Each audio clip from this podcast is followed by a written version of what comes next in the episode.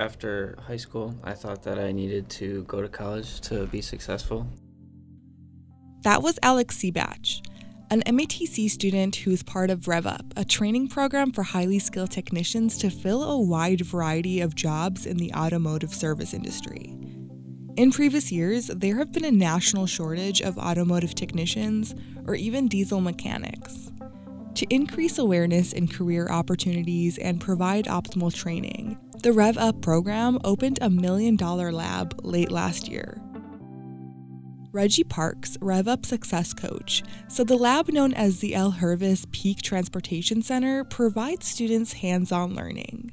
It's a fantastic, fantastic location that allows us to provide student education, community outreach, and industry engagement. And it allows us to do the things that will really take us to the next level with engagement. A way to outreach to students is by utilizing the new space for high school and middle school students to experience automotive work by hosting after school and summer immersion programs.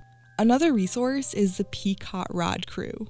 We can bring in our own vehicles or get help from tutors, uh, and also uh, employers, possible employers, come to the program and we can like meet with them in, on an informal basis. Some people have gotten jobs here without ever leaving the building.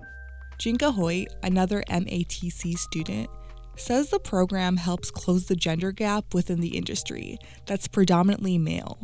In my classroom, out of 14 people, there's only two females in my group.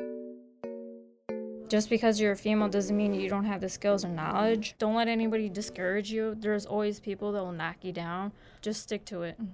The MATC RevUp program connects students to the automotive industry, and ultimately, it's an opportunity for students to explore other career options.